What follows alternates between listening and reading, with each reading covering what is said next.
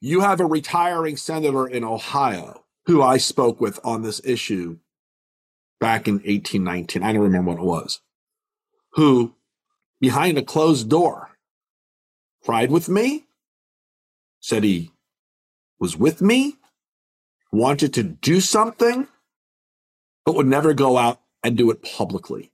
And so I've had other senators behind closed doors say, we wish we could do more, but we can't. So we have and, to move and, the Senate chamber behind closed doors, fill it with retirees, and fingers crossed, sanity will come back to America.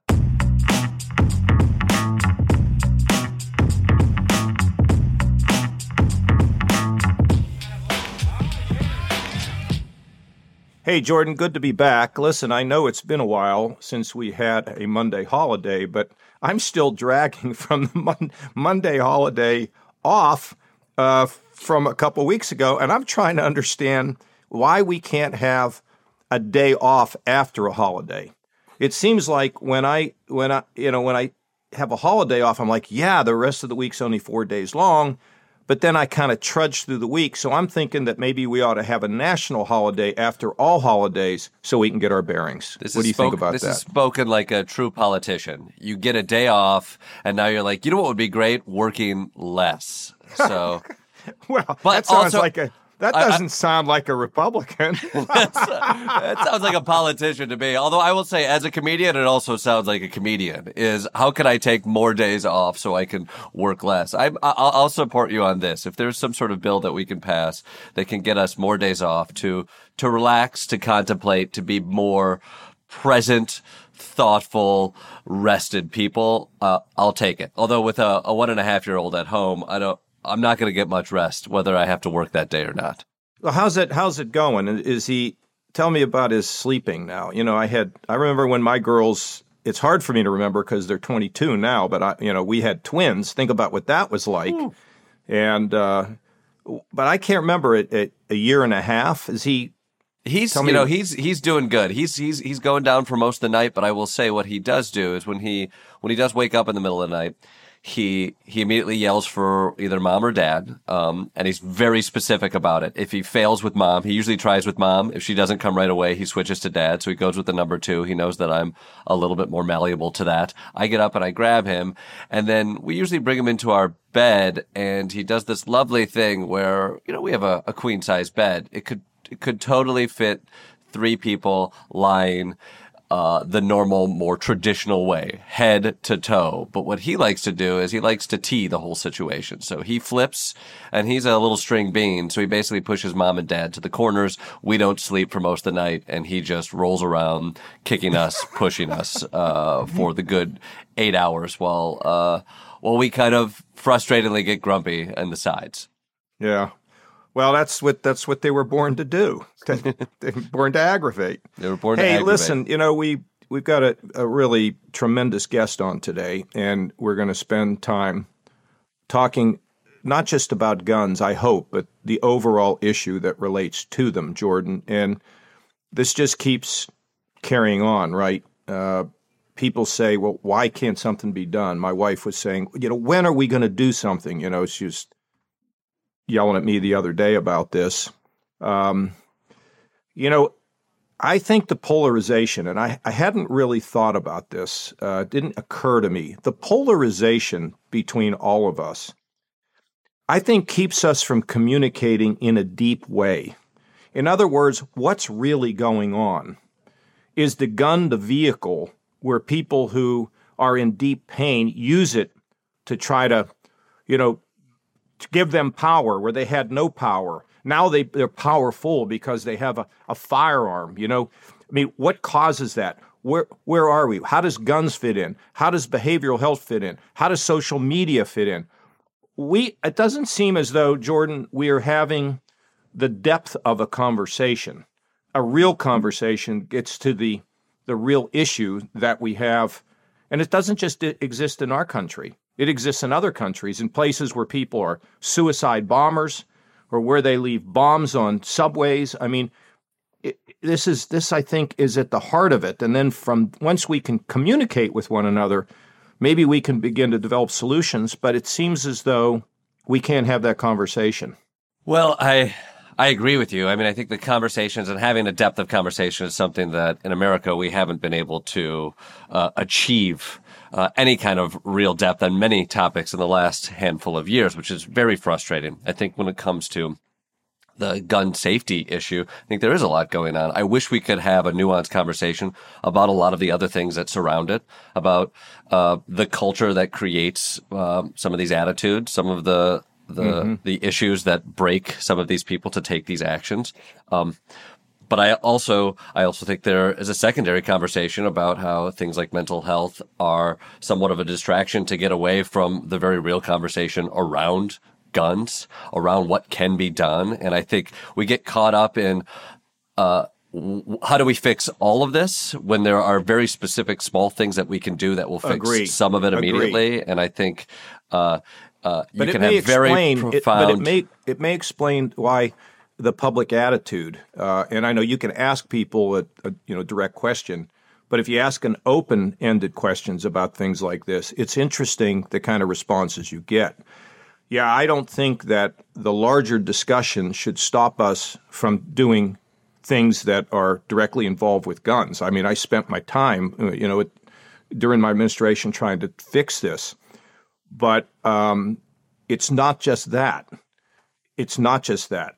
And I think in order to pull, let, us get let's get to our guest, and let's not because uh, he's a guy that spent so much of his life now thinking about these things, and and let's get his insight. And for those who are listening, you know, please don't turn this out if you're off. If you're a gun owner or you're not a gun owner, listen, would you about where we're going to go? I don't I don't know how this is going to turn out. Be honest with you, but give it a listen, please. So, uh, Jordan, why don't you please, if you would, introduce our guest. Yeah, well, our guest this week is Fred Guttenberg, and Fred began his public life after the murder of his 14 year old daughter, Jaime, in the Parkland school shooting on February 14, 2018.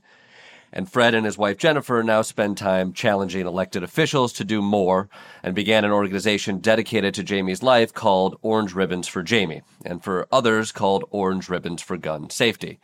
Also, only four months prior to the murder of his daughter, Fred's brother Michael passed away in October 2017 from cancer related to his service in 9 11.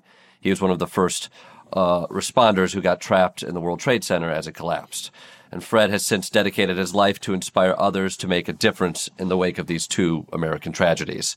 And his book, Find the Helpers What 9 11 and Parkland Taught Me About Recovery, Purpose, and Hope, is available wherever you get your books uh, Fred Guttenberg. Fred, thanks for joining us today. Thank you for having me. Um, thank you for letting me listen in on the opening. Uh, Governor, there's no chance you're taking an extra day off. I have got to know you a little bit, and you are one hyper guy. Let's be clear.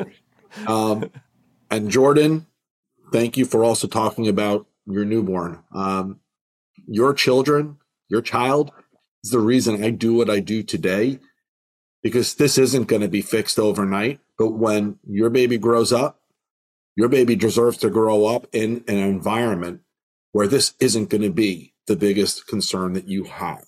So I appreciate that talk. Boyfriend, I got to tell you, uh, that's that's it, it, that's kind of you to say. It's been it's been an emotional it's a few weeks for a lot of Americans, and yeah, I am a new father, and uh, I don't want to be callous. It's not as if I wasn't aware and felt emotionally connected to all of the tragedies that have been happening ever since I was I was little. But uh, through the eyes of a, a, new parent, you start to hear these stories. I've watched interviews where you've talked about the experiences you've had, and even watching the president uh, talk on national TV about some of the experiences families are having, some of the experiences of the children in the classrooms, and I'll be quite honest. I, I, I can't really watch most of it. It's it's almost too much to bear. Um, and then I, I, know having you come on, and you you've been very public uh, and have been for for years, and especially in even the last few weeks since this this most recent school shooting. It, it I, I can't imagine you having to not only use your activism but also to relive some of that grief through your activism. I how, how do you, how do you balance uh, both yeah. making that difference, but also I, I, I, can only imagine reliving the the things that have pushed you to this place. It, it's a great question. Um, and last week, the truth is, was harder than most. Mm-hmm. Um, physically, mentally, emotionally. You know, I talk often um, about this sound that I live with in my head, which is of those shots that took Jaime's life.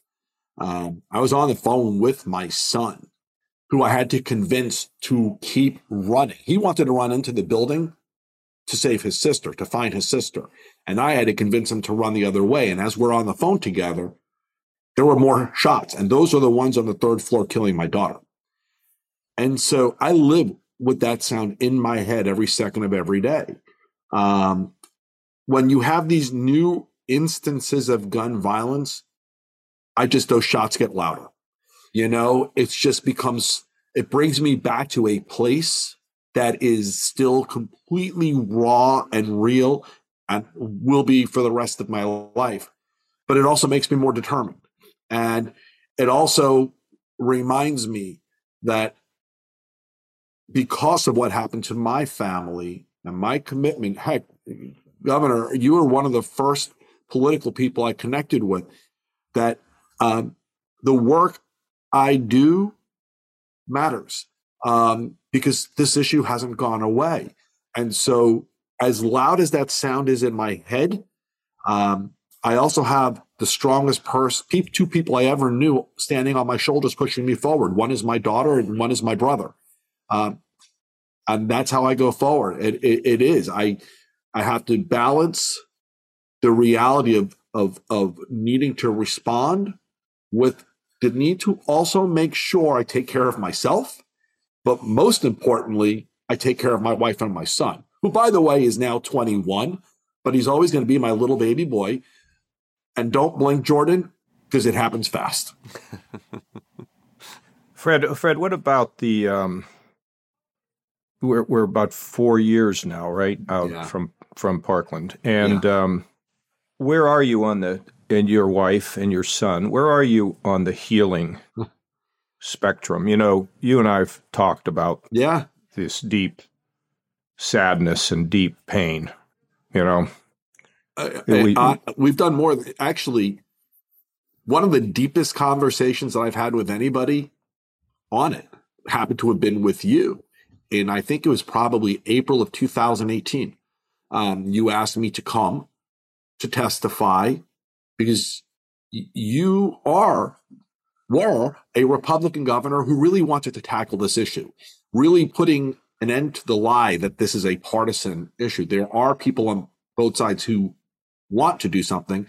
Fewer people on the Republican side these days. In fact, almost nobody. But that said, um, you asked me to come to Ohio, and I did. And I'll never forget sitting with you in your office, meeting your staff, and telling my story. Um, and then you pulling me aside for separate, just one on one conversation. And we did talk about faith. And we talked about this journey of healing. And, and, and I told you then and the truth is, I can't tell you it's a whole lot different now. That um, while my relationship with a higher power was in a bad place then, and it still is. Um, you know, my brother, when he was sick and in hospice just months before my daughter was killed, I remember talking to the rabbi about life's plan, you know, and for my brother who was 50 and dedicated his life to taking care of people, you know, it was reasonable to me to think he was going to go to a, a better place, another place. I, I, I can't come to that um, conclusion with my daughter. I just can't. And I can't make sense to this day of, of what happened to her, to my family, and the loss to this country and humanity because her life was taken. However, strangely, um, the word faith hasn't disappeared from my vocabulary. I, I don't have faith in a higher power per se, but my faith in people is is stronger than ever. My faith in those who surround me is stronger than ever.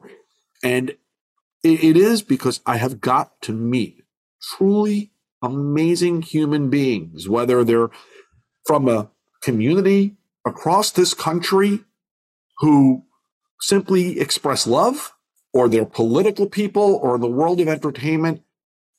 We have um, this thing in our country now where people talk about division, and yet I keep becoming inspired by new people every day. And for me, that's where my faith has become placed.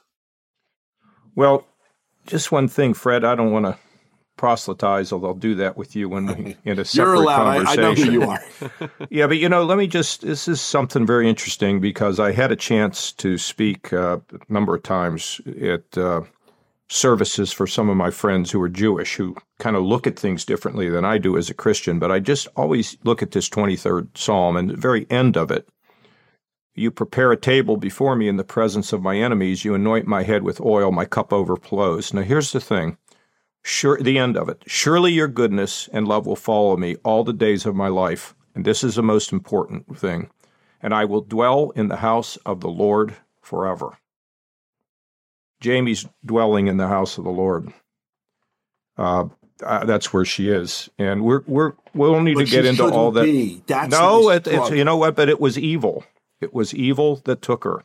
And the real question is, the real question is, we all ask ourselves, well, why did God let that happen? You know, why did when my parents pulled out of a little restaurant late at night, if they'd have pulled out one second later, they would have survived the car crash? I can't answer that question. And if Jaime had But- three but- more seconds, she'd Yes. be alive today. And and we will someday get that answer, Fred. But we'll talk about this offline because this is important to me, as you know. But uh, you know, the one thing I wanted to say, Fred, is I found this in Jordan. I look, I just want to make one thing clear. We have to do something about guns. Okay, we need red red flag laws. We need better background checks. We need to limit, uh, you know, some of these high powered weapons and and perhaps your ability to get access to all this ammunition. Okay, that's a done thing but it's bigger than that issue. And Fred, I keep saying, why couldn't we get 10,000 people on the steps of the state house to barrage those legislators? There's reasons for that. And, and I want to Yeah. urge you to start thinking about these deeper subjects. Like, who was that guy? Why did he do what he did? Was the gun an instrument for him? If we can begin to get combine the very potent gun issue with the deeper issues of what's happening in our culture, we may get more attention from the public. People know the social media is out of control, yet we're not regulating it, okay? So we need to we, we've got to get into a deeper discussion to move the ball forward. We may get some things out of Congress, I'm not sure, but we th- that will not be enough. That will not be enough. so and I think you know that, right? Well, no, I do. So let me give you my my my point of view on this, which I'm going to challenge uh, some of what you said, not all of it. Um, here and and and I'll kind of bring us back to that time in Ohio when I testified. Here's reality: 80, 90 percent of the country wants to do something about this. The country is actually not divided on that reality. If you look at Washington, D.C., and then I want to talk about Ohio.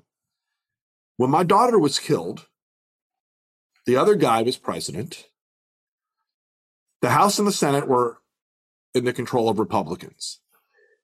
Four years later, and in large part because of this issue, President Biden, a House that, and he will sign legislation, a House that will pass legislation, and a Senate that is locked at 50 50.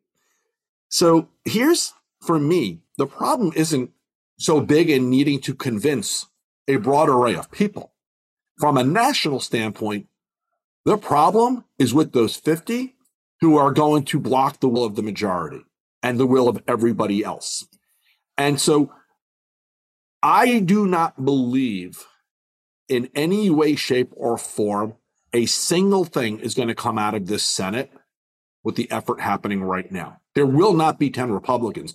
Listen, when you were governor in my state, it was Governor Rick Scott. It was his leadership that got legislation passed in Florida, but Senator Rick Scott is running away from Governor Rick Scott. Doesn't want anyone to remember that he actually was a leader. Okay. Because it's not what that party is willing to embrace. And so this is going to be a purely political solution. Over the past two election cycles, we've moved the needle. We need one more election cycle. That's on a national level. Listen, let's look at Ohio. And you raised the question of people showing up. And I remember testifying that day. And I remember who filled all the chairs in the crowd. It was that Ohio Buckeye gun owners crowd. That's who filled the chairs. Yep. That's who people were yep. seeing. Okay. And what they have done really effectively is make their presence felt in an outsized way. And in Ohio, you have legislators, let's face it, who are really receptive and wanting to pay attention to that. Uh, listen, I, I, I go across the country saying, rightly or wrongly, that we as Americans, for too many election cycles on local levels and national levels, have done a terrible job of voting. And I don't mean we've gone out there to vote for the wrong people, but not enough of us have gone out there to vote. And so we've ended up with the wrong people because it tends to be the extremes. Um, we need to come to grips with that. And we need to, this, this, there is no more important election than the one coming up because it's not just about needing to fire the one guy, which we did the last time. It's now about getting rid of the legacy he left us with. I am all in on this next election. Honestly, finally solving this crisis or, or possibly putting us in a place where we never can. It's, it's, I mean, it's so, even Governor, you were, it's funny, you're even, flip about the things we all agree on because we do. I think any rational person agrees with some of these basic gun safety measures, uh, expanded background checks, uh, safe storage laws, things of that nature, red flag, national red flag laws. Like these are things that most Americans want to get around and should, should be something that we can be flip about and get on the same page. But I think what gets so gosh darn infuriating is that we are looking at 10 people in that Senate who need to flip and need to turn. And then when. And won't. And won't. And I think like, Fred, I do think it is, it is true. I want to have these larger conversations. And I do think these things can get complicated and we should be able to have bigger issues about the things that plague us. But there are some really practical things that could take place that might not solve it all. And I think that's where I get so frustrated about the, the argument is it's the yeah. disingenuous conversations around that. And, and guns are being used as weapons by some of these Republican senators in the way in which they're talking to their uh, constituents about them. Yeah. These are things that are going to be taken away from you. These are your rights. Like they're they're already weaponized against the people who are buying them so that any conversation around it can't be a conversation around gun safety. And that to me is also a big shift. It's like, if you could start to change the narrative, I want to see these these these folks with guns in America who also don't want these shootings to take place. The gun owners that I talk to in the middle of America are responsible gun owners who lock up their guns and the last yeah. thing they want is some psychopath to get access to this and hurt a child because that makes everybody look terrible. And you need to change that narrative where these people one, I want to see them get vocal and talk about gun safety as something that's respectable within that community, as opposed to hearing the vocal folks on the far right who turn it into a liberty issue and turn it into people trying to take something from you. And when it becomes about taking, then you can't have an earnest conversation about red flag laws, about um, uh, ammunition limits. Like these are conversations we should be yeah. having, and there should be steps we should be able to take. But we can't have that conversation not because it's too complicated, but because guns are already being weaponized by the, the very few. We'll be right back. And now back to the show. You know, Jordan, I'm, I'm listening to you speak, and, and so I want to share something. One of my, one of the people across this country who's become one of my closest friends is former Congressman Joe Walsh, of all people the crazy gun nut, the guy who brought in the Tea Party, the guy who originally really pumped up Donald Trump and then said, "What did I do?" Um, and he's a he's a gun guy, Second Amendment guy. But last year, just before Father's Day, I, I went on my social media platforms, really trying to get dads to to understand. I don't just like gun owners. I support the Second Amendment, but I hate gun violence and asking them to join me so we can have the conversation you just laid out. And Joe reached out and said, you know what? I really respect what you're trying to do here. Can we talk? And we did. And we've since done some interviews together about it, but we've become truly close friends. And we actually want to now go across this country holding conversations in communities and on campuses, showing how the two of us found a path to not just talking about this issue, but our love of democracy in America and how we need to get back to a place where you can disagree on things, but talk. And so here's the foundation of our conversation from a year ago, the very first one. Because it wasn't about, okay, what do you want to do? What do you oppose? What do you, it was, I asked three simple questions of everybody, gun owners and non gun owners. Do you agree we can lower the gun violence death rate? And the answer is always going to be yes. Do you agree we should do more to reduce the instances of gun violence? Yes. Do you agree we should do more to reduce the severity of gun violence injuries when gun violence happens? That forms the, the, the, platform for any conversation I have with anybody on this topic. Because it's no longer about, oh, you're pro gun, you're anti gun, you're pro Second Amendment, you're anti Second Amendment. It's, hey, how can we get together and talk about saving lives? Um, that's my mission. And, and, and there are so many common sense, rational ways to do it. Listen, on my wish list, would I love to see no AR 15s on our streets? Heck yeah. But it's not what I fight for because I, I get where this country is at. But there's so much we can do. You laid it out, whether it's better background checks, which by the way, I would extend to ammunition because we have 400 million weapons already on the streets of America. And when a bad guy gets their hands on a gun, whether they stole it or somebody didn't lock it up, they just walk into the store now and legally buy the bullets. Um, red flag law, raising the age to 21. These are all things that allow gun owners to be respected, the Second Amendment to be respected, but will save lives. Let me let me uh, first of all be very clear. Look, I as Fred, as you know, I not only was involved in this, but you know, I went out and used my authority to do what I could to do things like red flag laws, which, by the way, has to do with behavioral health. Okay? It does. That's a bigger issue. That's what I'm trying to tell you. Look, I just saw a poll. I have a friend who's a pollster, and he's a brilliant guy. I never used pollsters when I was running or in office. I never used them because my feeling was I don't want to have a pollster tell me I'm going to use my instincts and my gut to figure out where I need to lead. Because if you look at a poll, who cares what the poll says? Your job in a public figure in, as a public official is to change attitudes and to move forward. He, I have had three conversations with my friend because I couldn't understand the numbers. In the latest poll that he did, you know the number one thing people wanted?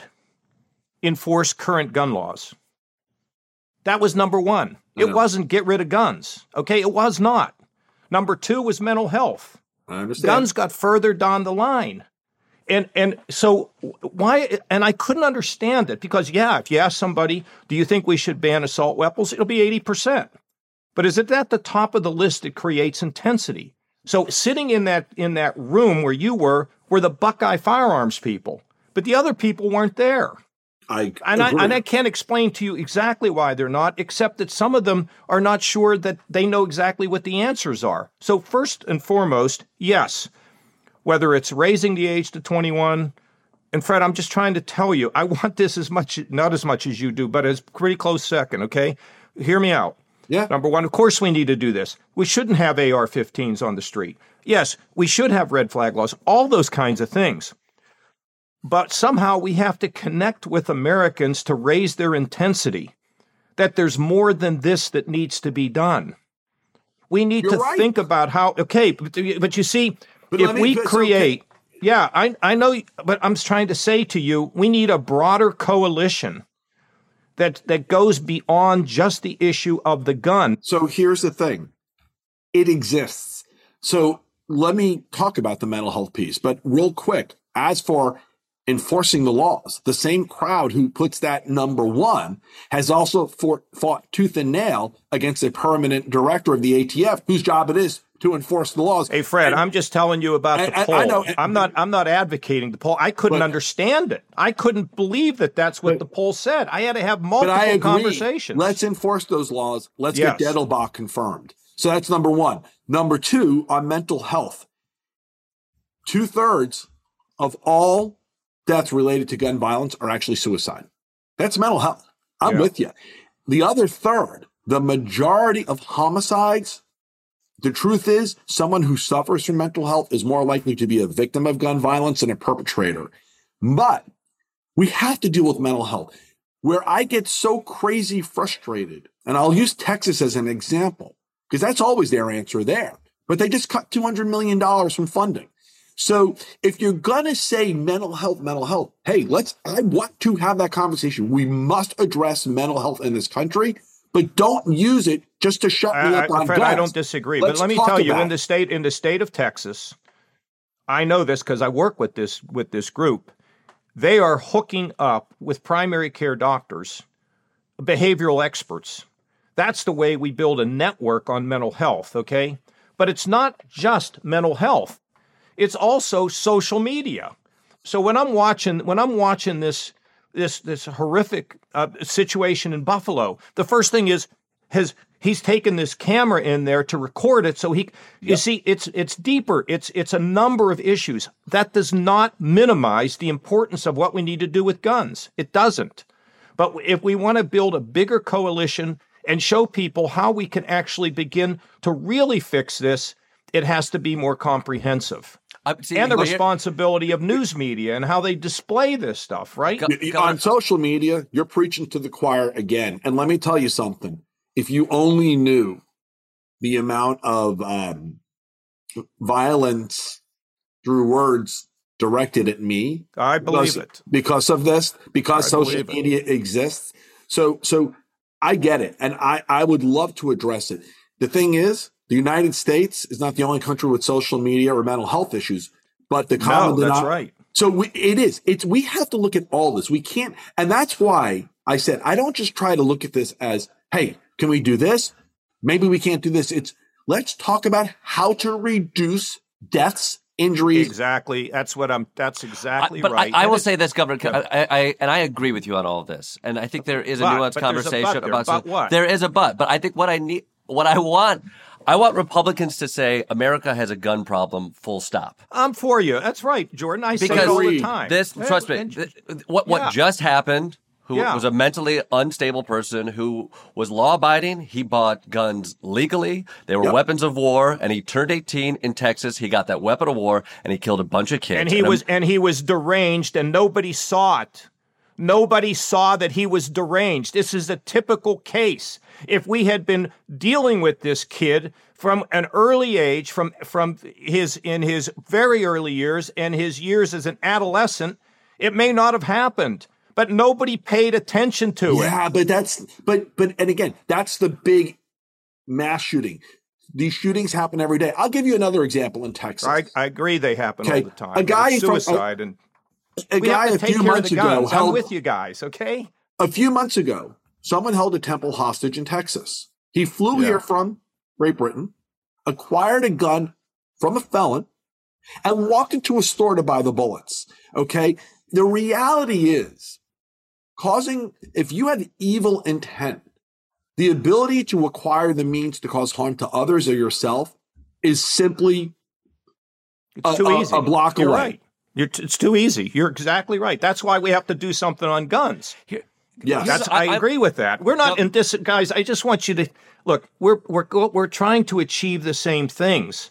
I'm just telling you how I think, as somebody who has been in the trenches on this since 1994, voting for an assault weapons ban. I want to see things happen, and I'm not sure that the next election is going to get it done. Fred, I'm just not convinced of it. I, I, you may be right. It's my fear.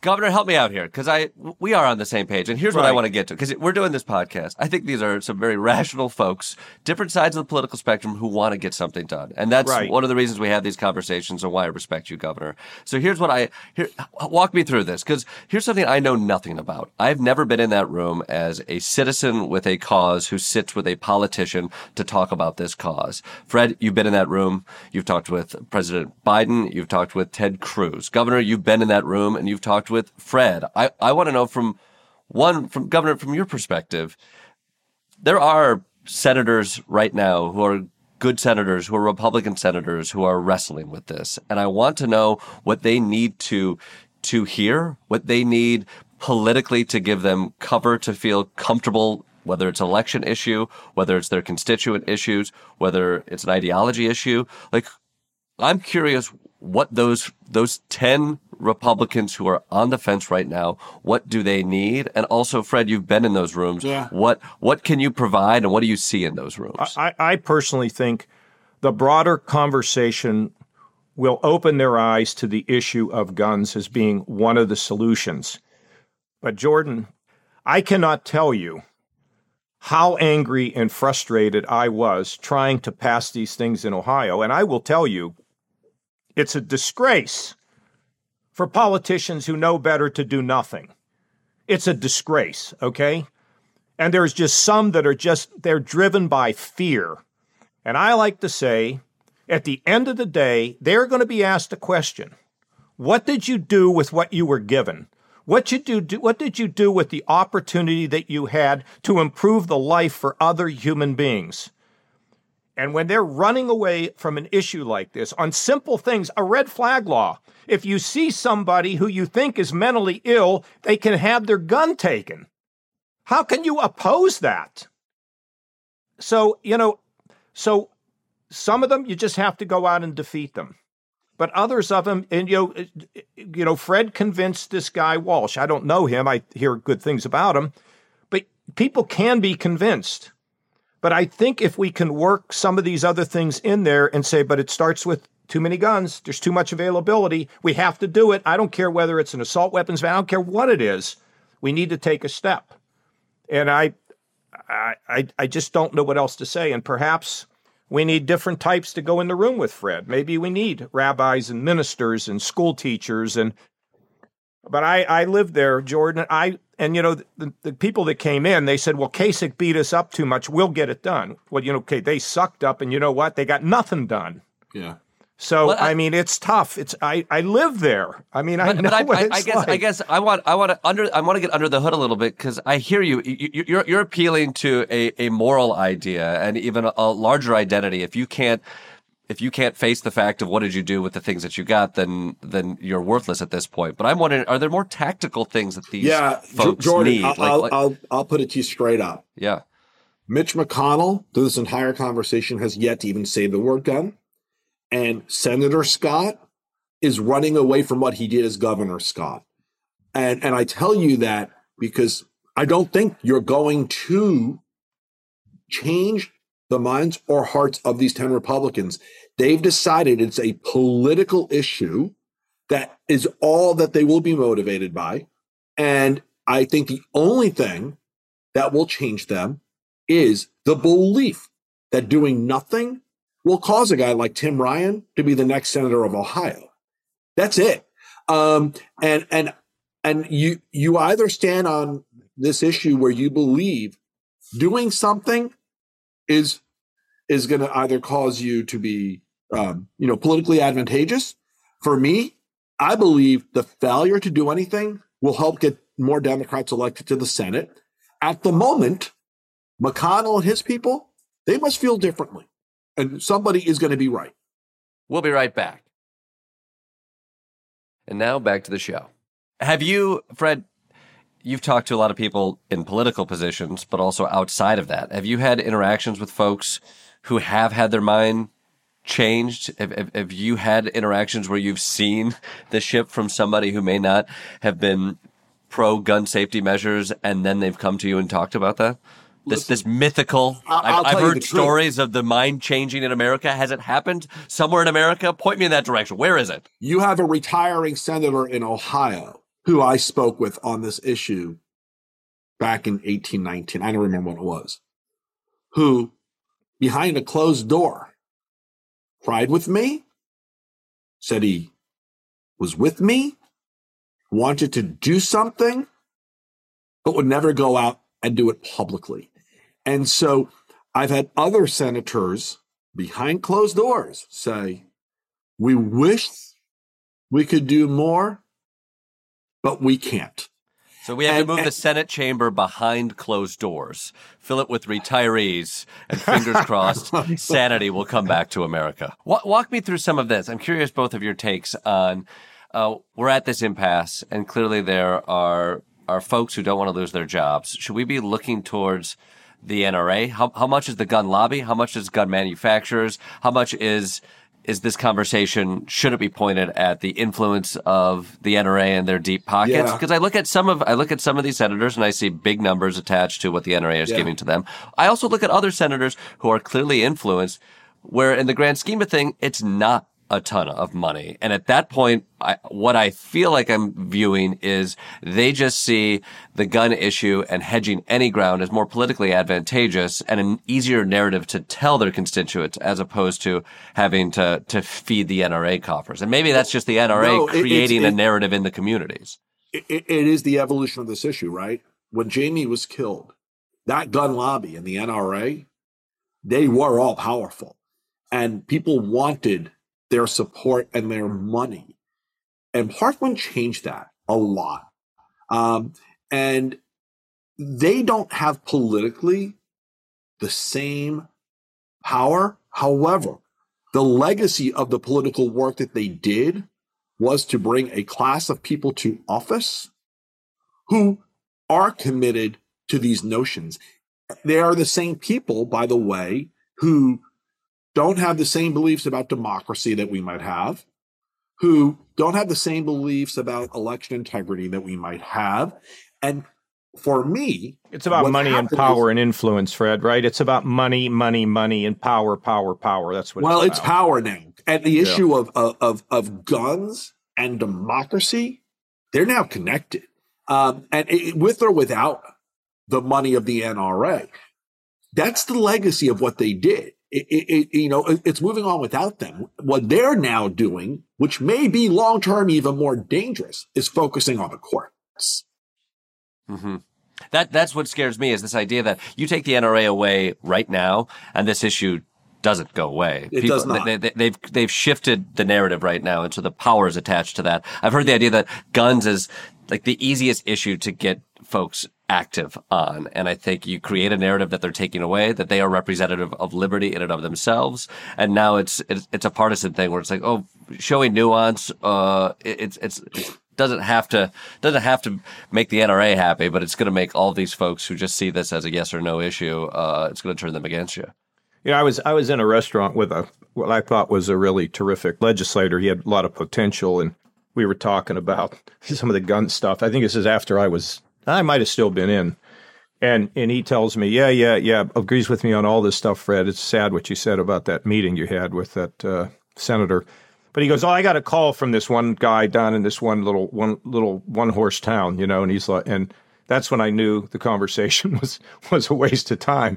I wasn't going to convince him. And the other thing that's so interesting, Jordan, you know, in politics, if you stand out in a in a really sensible way, you become a leader. Now, if you stand out because you're a knucklehead and saying stupid things, okay, then that you get written off. What I've had a hard time understanding in politics is where are the people who are willing to stand up?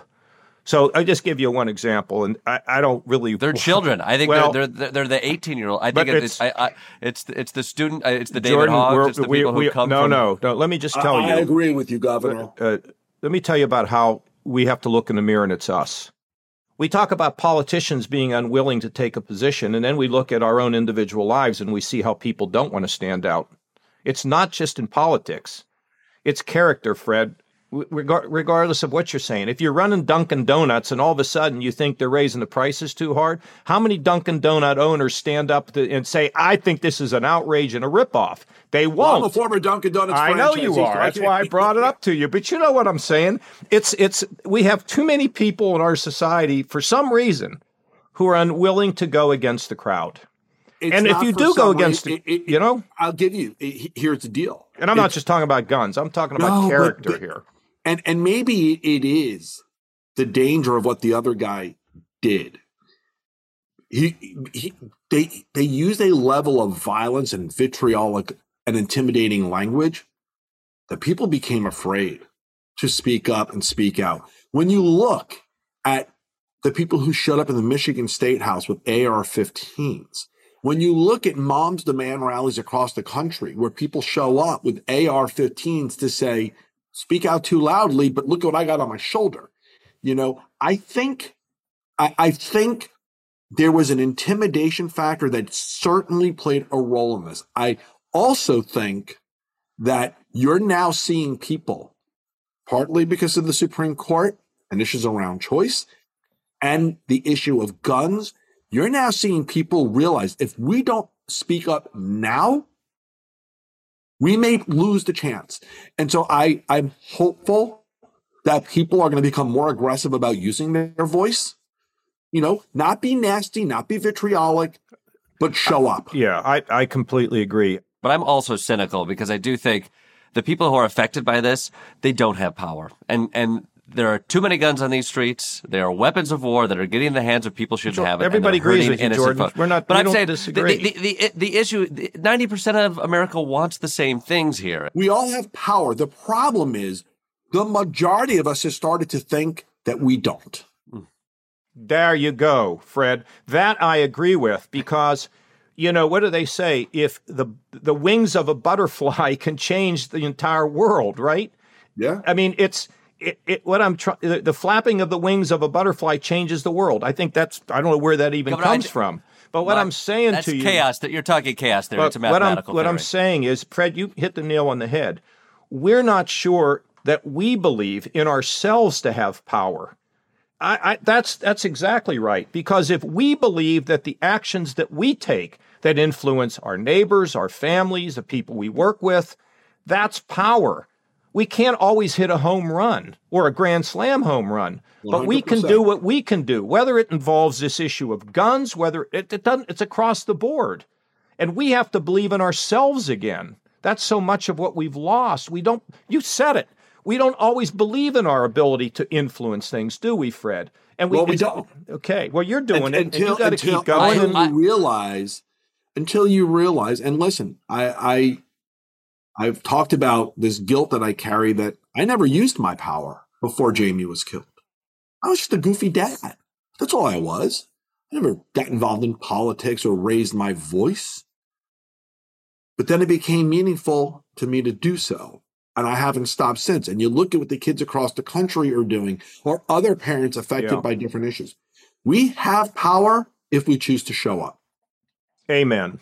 Uh, amen. My here's my my where my frustration comes with this, I think people need to stand up. I think I go for the March for Our Lives rally and I see people standing up. I think you do have a nation of people who are frustrated where majority opinion doesn't equal uh, what is actually happening in this country. We see the Senate being run. The majority of people in America want one thing. We don't see it reflected. And sometimes when I hear this conversation and I hear people just need to stand up, they need to be heard. I agree, but I think people have been standing up on this issue for so gosh darn long that we need to point the finger. There's accountability at a few who are greedy and they're making decisions based on power and money in a way that I don't want to dis- I don't want to diffuse the responsibility away from those who actually can make a change. I agree. You know, one of the things that I think Jordan that and I've charted it, you can see it, is it's always been interesting to me.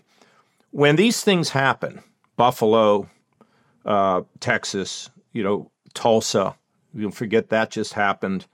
Um, yeah you know, when when these things happen, the media really focuses on it, okay? And it's all we hear about. You know, it's all we hear about, all we hear about, all we hear about. And then all of a sudden, we don't hear about it at all. Am I right, Fred? I mean, it's there, it's front and center, then it goes away. And instead of having a steady yep. drumbeat, a steady drumbeat of here's what's happening, here's another one, just like they did on COVID, okay, they don't focus on it. Because the more we focus on it, the more people become convinced. This is the power of the media. It doesn't mean they convince everybody, but they shape opinion. They shape things. And and so it's, you know, too much of it is about what are my ratings? How much money are we making on my ratings? And so there is a responsibility on the part of it's the media. It's the normalization. It's the it's, normalization of gun violence. And it, it, did. It became just like a routine thing. Unless it's really big, Fred. Then it's if it's really big. But you yeah. know, they say they don't even cover now uh, a lot of the shootings that we hear. You know, when I was in Chicago, it's one, you know, 16 year old kid shot dead in Millennium Park. There's four shootings outside my daughter's apartment building. Does it get much attention? No. Ohio's so you're, having you're right. Ohio, Cincinnati. It's it's as deadly as it's ever been, and and but here's the deal. I feel, I get the sense that these most recent shootings have reignited the the um, passion around this issue. I think they, yes, but we have to and keep it going, right? It's the long. It. It, it, you take a look at what King did, you know, in civil rights. It was the long road, and that's yep. what you're doing, Fred. You're walking the long road, and um, you know, I'm walking it with you, man, because some of this something has to be done here. I mean, it just has to be done. You a lot. Well, you know, you're and you're turning something that you know was so horrible, and here's a place where you're you're taking a tragedy and using it for good. That's I'm what trying, you're doing, my friend. Well, Fred, thank you so much. To learn more about how to help gun control efforts and gun violence prevention, visit everytown.org and brady.org and go to orangeribbonsforjaime.org to support programs that were important to Jaime, as well as those dedicated to pursuing common sense gun safety reforms. Fred, thanks for talking to us. Hey, everybody. Jordan here, uh, your favorite host of the Kasich Klepper podcast. Thank you for listening this far. If you like what you hear, click like or thumbs up or whatever icon signifies a positive reaction. We love your ratings. We love your thoughts. Reach out to us on social media. Let us know what you want us to talk about because I'm tired of answering the governor's questions and I just prefer to answer yours. Thanks for listening. Talk to you soon. Kasich and Klepper is a production of Treefort Media, hosted and executive produced by John Kasich and Jordan Klepper. Treefort Media's executive producers are Kelly Garner, Lisa Ammerman, and Matthew Kugler. Line producers Oscar Guido. Audio direction by Tom Monahan, head of audio for Treefort, with production and editing by Maxwell Carney. Talent booking by Blythe Asher. With additional production help from Tim Shower, Haley Mandelberg, Colin Motel, and Anastasia Ibrahim. This podcast is powered by ACAST.